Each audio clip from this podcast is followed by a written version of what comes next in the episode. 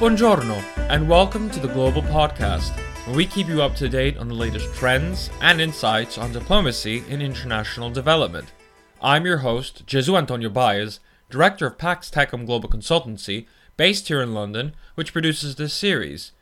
In this podcast, I sit down with thought leaders, diplomats, and experts on the field, as well as provide analysis from our own team at PAX to talk more about the need for diplomacy in international development in order to foster political will around greater social impact and good. So grab your headphones and let's get on with the show.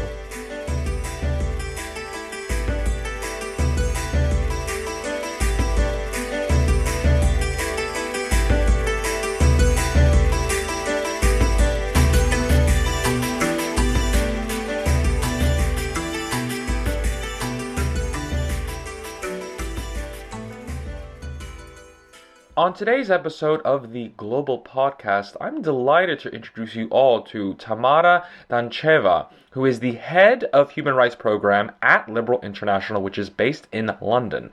Now, Liberal International is the World Federation of Liberal and Democratic Progressive Political Parties, and at LI, she is responsible for driving policy proposals among liberal parties in the area of women and LGBTI rights responsibility to protect, also known as R2P, and freedom of belief.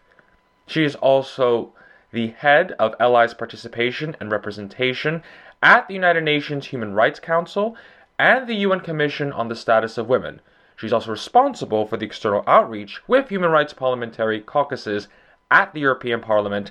So, needless to say, Tamara is a very, very important woman and is a privilege to have on today's show. So, Tamara, welcome to the Global Podcast. Thank you so much. All right. So it's a real pleasure to have you, and particularly because I wanted to discuss around democratic institutions in particular. And of course, we speak around the importance of diplomacy and international development and the importance of sustainable development uh, within emerging economies. But I just really want to uh, dive into how democratic institutions can actually foster greater sustainability in the long run for emerging economies. Now, Andrea Westall from the Foundation of Democracy and Sustainable Development, she argues that at one level, the ideas and reality of the two overlap or are interdependent. And then you have, of course, the OECD, which has created a mm-hmm. questionnaire on whether democracy is actually a key indicator for sustainable development. So, mm-hmm. that being said, I wonder from your experience, how are these two actually linked?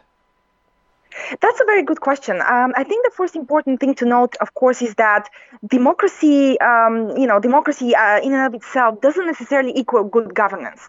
So I think that's an important point to be made because at the end of the day, uh, you know, we've seen there are numerous examples from around the world, not re- recently, where you have, you know, perfectly established, well-functioning democracies where good governance is not necessarily on the rise. Um, so I think that is an important point to be made because I think often people assume the two are um, synonymous. This being said, of course, um, I think there is plenty of evidence indicating that democratic um, institutions um, not only strengthen but actually allow for sustainable development in the long run. And there are um, several good reasons for that. Um, of course, we all know that by excluding certain sectors from the society, you essentially also exclude them from engaging um, in the economic development um, in that particular country, in that particular society. Um, and I think participation of women in particular um, is a big factor. I know, of course, uh, recently Saudi Arabia has been in the global spotlight, uh, unfortunately, not for good reasons. Um, that being said, of course, we've all seen an effort, uh, particularly from the new crown prince, um, in diversifying the economy of Saudi Arabia to where it's no longer dependent just on oil exports. And one of the, uh, uh of course, moves in that uh, way has been uh, an effort to introduce more and more women into the workforce. And there is a very good reason for that. we all know, of course, that 50% of the world population is women.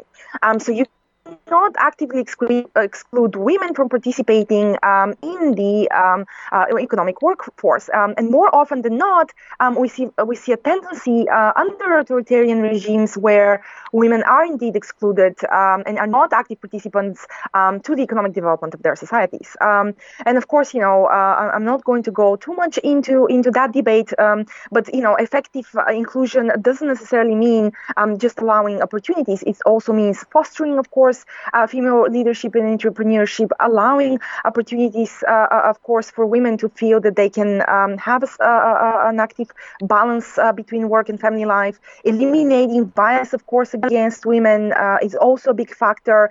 Um, and of course, let's not forget providing an opportunity to educate women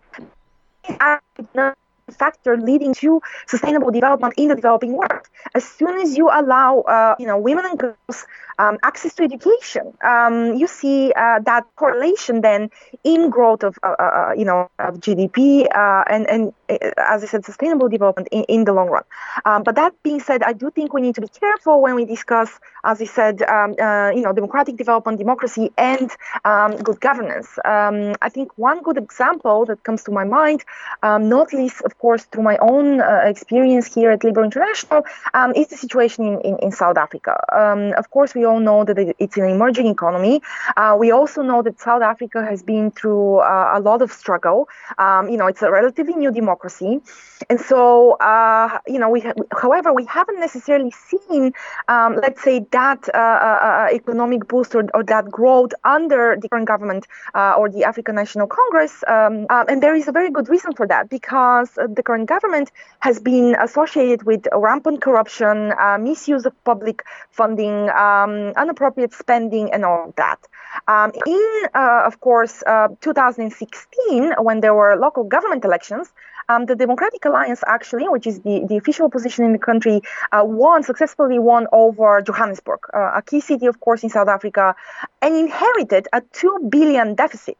Hmm. Um, you know, and that is obviously, I mean, that goes to show actually how, even though of course, um, there, you know, the ANC was was democratically elected to govern in in, in Johannesburg, they actually ran a two billion deficit, and in just two years, um, the mayor of Johannesburg, Herman Mashaba, not just manage to overcome um, that 2 billion deficit, but actually make, make profit for the city. And that is just on a local level. So I think that's important to, to, to know because, as I said, I, I, I, I am of the agreement that, that democracy is not just enough. You need to also govern, uh, you know, uh, responsibly. Um, and that doesn't always necessarily come by just, um, as I said, uh, someone electing you and, and putting you in office. Uh, precisely, and that's an that's an exactly valid mm. point. Mm. You know, it, it's mm. not going to be the only. Mm. Just having democracy isn't going to necessarily mm. spearhead the economic growth that one can particularly desire for their country. But playing mm-hmm. a little mm-hmm. bit of devil's advocate, and you know, mm-hmm. of course, you've indicated uh, certain countries, for example, within mm-hmm. the Gulf region, and it's clear that there has mm-hmm. been rapid development, particularly in the quality of life in many of the countries within the Gulf, including life expectancies. Mm-hmm. And as we know, they are not uh, they're not democratic at all. And then we have, or at least the democratic institutions that can be traditionally associated, are not found with uh, certain countries there. And then, of course, we look at the biggest of the lot, which is China, who has seen astronomical growth, and we know very well that it does not have the democratic institutions that one could associate with. Um, so, with the fact that these countries have seen astronomic growth, can the case still be argued that democratic institutions can still lead to sustainable development if these countries have somehow achieved it? Yeah, I think that's. I mean, that's an interesting case, and I think, of course, I mean, yes, you rightfully pointed out to, to China. I mean, we have Singapore, of course, in the region, which, which again, you know, it's it's it's it's uh, you know a relatively wealthy country where we do have an authoritarian regime. Um, so it's actually an interesting case to to, to discuss. Uh, but at the end of the day, I think you also need to to um, kind of look um, at the regional impact, of course, um, and and subsequently the global impact yes, of course, um, you know, China's development has been rampant, but at the same time, um, you know, more and more and more, uh, you know, neighbors of China, but also, uh, uh, you know, economies where China invests heavily, not least uh, in Africa, are more and more cautious about what is the actual long-term impact of Chinese investments, because we all know that you know, uh, I mean, of course, I'm, I'm speaking now here very, very broadly, and, and there are exceptions, but uh, overall, uh, you know, China is not be- a big believer in, in ethical investments. Um, China not, be, uh, you know, big believer in, in, in green economies. Um, so, you know, how is that then? I question, you know, what is then the long-term impact? Um, so that's you know just when you look at uh, you know Chinese Chinese investments overseas, um, and you know we've all seen that actually uh, uh, you know more and more countries are starting to question that um, because sometimes it's not just about cutting corners um, and actually, you know, uh, getting cheap labor or, or producing, uh, you know, goods, of course, at, at a lower cost. Um, so that's on, on one end. Um, and then on the other hand, I mean, yes, of course, the the, the livelihood uh, uh and the lifestyle of, of ordinary Chinese, um, uh, you know, citizens has improved. However, um, I would argue that is predominantly in larger cities. Hmm. Uh, we haven't necessarily seen um, that effect trickling down to um, local communities. And hmm. again, there is a very big big reason for that um, because again when you know when you're stifling uh, a, a, certain percentage of the of the population that effect doesn't necessarily trickle down i mean we all know that Chinese authorities are, are, cracking down on, on, on, minority groups, and we know that there are a number of minorities in, in China. Um, so then again, one has to question what is the impact then on the local community, and we can see it. So um, I think it's it's it's you know it's not let's say black and white, um, and I think in the long run, um, you know that has an impact, uh, a negative impact actually um, on the region, and then uh, in turn it, it reflects um, negatively on, on, on in this case China, of course, um, and you know in, with the case of Singapore as well, etc., etc. But with the cases going into the cases, let's say, for example, of Singapore and China, of course, these are these are pretty night and day in regards to yeah. not only their economic development, but also in regards to into how they govern. Of course, Singapore is one can say isn't uh, in the, in democratic in, in the light of let's say the Western hood, but there is far more freedom of expressions and and of individuality than say in, in certain other countries. Do you would can one say that there is perhaps a correlation between the success of Singapore because of that in comparison to let's say other countries? Uh, again, uh, I wouldn't, not necessarily, because I think sooner or later these regimes are not going to be sustainable. Just look at what happened in Malaysia, right? There was a, an authoritarian government in Malaysia, uh, you know, for the past 44 years. It fell. It fell in May of last year when Anwar Ibrahim, the leader of the opposition, was finally released um, you know, and and uh, of course, I mean, uh, it wasn't necessarily, uh, let's say, the most um, uh, active, uh, um, uh, let's say, forces in the country in, in terms of you know human rights activists that toppled the government. It was still former colleagues of Najib Razak, the, the, the, the, former prime minister at the time, that actually toppled the government. But I think one good example from that is that those regimes are not sustainable. Um, sooner or later, they are going to fall because they exclude the major part of the population from participation in the democratic system. And eventually, as I said, sooner or later, that's going to lead to a, you know, a, a, a, toppling, a toppling of, of, the regime. And then, of course, the, the effect will be reversed. And, and one may argue that the, uh, let's say, the, the, the growth um, and, and, and the, um, I, I, you know, uh, because actually in, in Malaysia, under the former government, yes, indeed, there were indicators that Malaysia would reach its, its um, SDG goals um, way ahead of 2030. I mean, that is undeniable. There was, of course, uh, an official report released. Um, they were particularly uh, striving in, in achieving their also uh, uh one of the SDG uh, goals under education, also including women. I mean, there was an increase of, uh, of roughly 30% of women's participation in the workforce and all of that. But bottom line is the regime was, as I said, excluding um, you know, uh, the majority of the of the uh, uh, uh, society in, in, in participating in, in, in, the direction that the country was going in. And the result of that was, as we said, um, a, top, a, toppling of, of the government, which of course inevitably then uh, posed a number of challenges moving forward. Um, not least because uh, you know you had a, a, a, in, in this case, in Malaysia's case, of course, um, again the government had managed to to stock up an, an incredibly high volume of, of, of deficit. Um, you know, the former prime prime minister had stolen billions, uh, uh you know, worth of, of, of, of, public funding and, and, and so forth and so forth. So then, in a way, you start from scratch. So I think it's hmm. it's an illusion actually, um, and then of course you know one has to then uh, you know it, it, it's rightful now to say that actually that um, effect in Malaysia has had a positive influence on the uh, on the region as a whole, in ASEAN, of course, because it actually creates a, a, a, a ripple effect to where democracy, um, you know, can spread to the rest of the region and therefore support um, you know, support development because it's also not a secret that authoritarian regimes are not really keen on international development, mm. on international cooperation, and so forth and so forth, which is again proven as the fastest, um, you know, way to to overcome uh, uh, stifled economic growth. So I think again, it, it's a it's a more complex picture than than than than you know one may initially assume. No, precisely, and interesting how you said that the the likelihood of an authoritarian regime or regime that is not democratic in the traditional sense would be not as keen to sustainable development as, let's say, for example, a democratic or uh, a more open society or a country that fosters such. Um, and, and, from our own experience, you know, within PaxTech and Global, we've engaged with multiple countries, and it has been the case of when the, the economics have always been the key part of the discussion. So when trying to propose sustainable development, you know, there's always a factor of right, what is this going to do for the economy? And this may sound a bit misconstrued, but for emerging economies and countries who are currently non-democracies and let's say for example they're, they're willing to toy with the idea of okay maybe if we start implementing more democratic institutions we can lead to better development. But what is mainly the greater economic benefit to them for implementing greater democratic practices and fostering these institutions within their country? What are the gains that lead to social impact for their citizens I think I mean again you have of course you have gains both for the for the for the for the private sector and in, in, in particular of course also for foreign investors and for citizens themselves of course. I mean I think with the Chinese model we've seen that it doesn't quite work because you can't you know you can't mix capitalism with communism.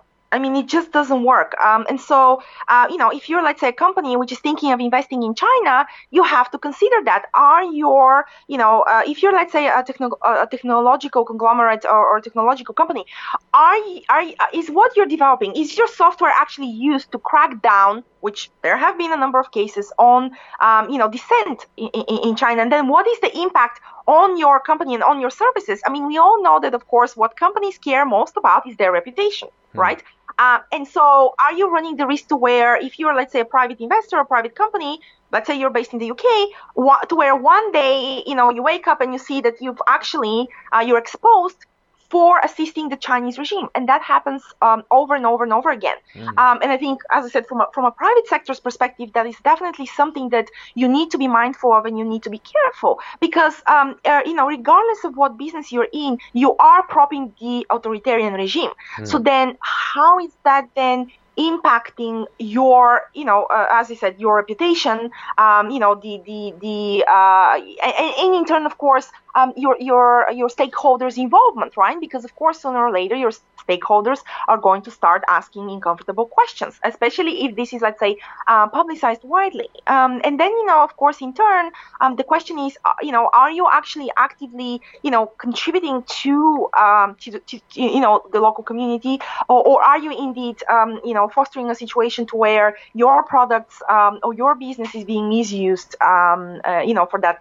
for that purpose? Um, and as I said, I think we, we see that sooner or later, um, you know, that ends up being being exposed. So you, you can't really hide or or run away from it. Um, and you know, I think again, I mean, I think in, in I already mentioned, you know, the, the, the starting example of what of what happens when you have, you know, uh, uh, bad governance. Um, but also, you know, when, when when let's say you've been an authoritarian regime for 44 uh, years, and all mm. of a mm. sudden, you know, you have a democratic government. I mean, again, to to to to you know, use the case of Malaysia. I mean, there's been a significant increase in foreign direct investments since the fall of the of the government, precisely because now there is more confidence that actually your investments are being protected mm. because you have democratic institutions in place that protect your investment to where the state is not going to say one day, well, I actually don't like your company and I'm going to co- confiscate it and nationalize it, which of course you've seen over and over and over in countries like Venezuela. Yes. So again, uh, you know as from a private perspective that's incredibly important because you need as an investor you need to have security that your investments are actually secure and that you you have some sort of a of a of a you know and you have a functioning judiciary which which you know uh, in which of course the state does not interfere to where you can raise your grievances should you know should should you need to essentially um, and as I said, you know, one starting, uh, you know, and that, that happens over and over again, again, is is increasing foreign investment. As mm. soon as, of course, you have you have a democratic uh, uh, uh governance governance uh, in place. In terms of uh, you know of course what is the effect on on on, on the local community i mean yes um, I, I started the podcast at the beginning with this argument i don't necessarily believe the democratic institutions in and of themselves are are enough to to improve livelihoods, to improve um, you know uh, access to much needed social uh, services, education, equal opportunities. I think good governance needs to go hand in hand with um, you know uh, democratic institutions. Um, I mean, I can also give the, the you know the extreme example in in in uh, you know with, with with Hamas, right? Yeah. I mean, they were uh, they were democratically elected, and look what happened in the Gaza Strip, right? Yeah. Uh, so that is actually actually I think a very interesting case, right? Because the people democratically elected Hamas, but Hamas is obviously you know uh, uh, well it's it's a terrorist organization, but more importantly, um, it hasn't it hasn't looked after the interests of its of its citizens. Mm. So yeah, it's it's it's you know again it's not really black and white. Yeah. yeah. No, it's interesting, and then that it's not black and white, and I find that when there's discussions around democracy, it can be a little bit too cookie cut, and there's this assumption that democracy must look exactly the way it is done in the West, and exactly that we know with all these institutions and particular parties and and so on and so forth. So I want to ask whether or not to, to go back to the idea of, let's say, an emerging economy, toying of the idea of, hmm, we've been a little bit autocratic for a while, we need more investment. Let's try to in- incorporate some democratic institutions. Let's try to foster more democratic ideals. But is there a way Yeah. for it to become, let's say, more bespoke for the country? I know China tends to uh, and many within within within South Asia tend to argue that well the democratic ideals that are being upheld by the international community are too Western focused, uh, and and others are indicating that well the democratic institutions that are trying to be forced down the throat of certain countries are a little are, are again they're not um, they don't complement the local dynamics is there an opportunity for democracy to be bespoke for the region so that it can it can flourish accordingly uh, and then attract sustainable development in that in the long run? Yeah. That's yeah, exactly. That's a very good question. I I don't believe there is a, you know a, a one model for all. And I think it would be wrong to to um, approach it um, like that because, of course, you you know you need to look into what are the the, the regional complexities, uh, what are the the complexities on a national level. You know, what is the culture? Um, you know, also has it been a country where you've had an authoritarian regime for 44 years, or has it been, let's say, a, a traditionally, or, or or has it been perhaps a more established democracy where you have uh, difficulties at the moment? I mean, I didn't I didn't actually point out to the case of the Philippines, right? Uh, where uh, for the past three years you've had President Duterte, who has been uh, cracking down on opposition, who has been cracking down on dissent, um, you know, who has been jailing uh, opposition leaders right or left and right, who is threatening the current Vice President Leni Robredo, and in fact stripped stripped her from a cabinet post in 2016. Now. Philippines, one can argue that it has been a traditional democratic force in in the, in, know, in the Southeast Asian uh, region, but we can see that for the past three years, um, the situation has actually worsened, especially from an economic perspective, because again, foreign investors have lost their uh, confidence in, in, in, in, you know, in the Philippine government. So then the question is, uh, you know, should we should we you know start you know should we just uh, just you know uh, uh, uh, you know invade the Philippines you know and, and and topple the regime? Of course not. Um, I mean, we've seen where that has been a disaster. I mean, one just has to look uh, over to Iraq, right, um, to see that actually it doesn't work like that. The best way to introduce change is from the inside out. So you need to, and I mean, I would argue that actually here economics plays a, a, a, a, a you know an important role. Going back to China, the Chinese government knows that it cannot maintain power through censorship, propaganda, and riot police alone. It needs to maintain some sort of an economic growth to keep its citizens happy. Because if it need, it doesn't keep its citizens happy, they're going to revolt against the government. That can potentially threaten the government itself, right? So therefore, they need to look into ways to diversify their economic growth, which is why they have arguably adopted some capitalist elements. Um, and they need to know that in the long term, they need to keep the economy happy. Because when you keep people happy, they're not going to revolt. Even if you, let's say, restrict some of their, you know, civil and political rights, at least in the short term. As I, as I said, it doesn't work in the long term. But in the short term, you know, you need to ensure that your citizens are happy. And as I said, you know, that's why um, you know the two go hand in hand. And going back, you know, to the to the example of the of the Philippines, um, you know, the best, you know, in this case, you know, the the best that you can do is actually to keep civil society alive, you know, to keep the opposition alive and to actually support, um, you know, support those opposition forces in the country uh, by, of course, applying soft pressure, by engaging in dialogue, by, by fostering cooperation, um, you know, so that you can actually uh, implement, you know, kind of try and reverse the, the, the decline in the in the democratic discourse. Um, and you know, then of course you also need to to to look at who are the most logical, of course, uh, uh, uh, partners, who are the most logical, um, you know, um, supporters that you can identify, because we also know, and as you pointed out, preaching doesn't work. Mm. You know, someone from the West going and, and preaching and saying, well, look, this model has worked in Germany for the past hundred years. You should guys implement it. Well, it doesn't work because Germany comes from a completely different background than than than let's say the Philippines. Of course, Germany perhaps is not the, the best example I'm giving uh, in light of, of course, the division that has existed between East and West. But largely speaking, you know, you get my point. It, it, it you know, you can't. There isn't a one model because you have uh, different um, democratic traditions. Because as I gave the example earlier, um, allowing people to vote in and of itself doesn't lead to change. I gave the example of Hamas. People voted for Hamas.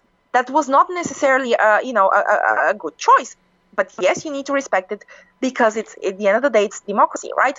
Um, democracy needs time to flourish. Um, it's not something that happens overnight, and that is why it's so difficult when you have all of a sudden authoritar- an authoritarian regime collapse because it, it, it, takes time. I mean, I come from from Bulgaria, you know, um, you know, an Eastern European country which was under a, a communist uh, regime for for a number of years.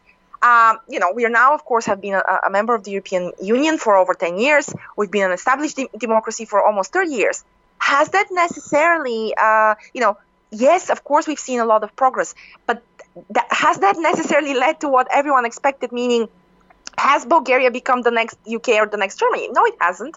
And there is, again, a very simple reason because, you know, democracy takes time and you need to also look at how are citizens engaging with the democratic instruments that mm. you're providing? Because it, it's also about education. You need to educate people why is democracy important?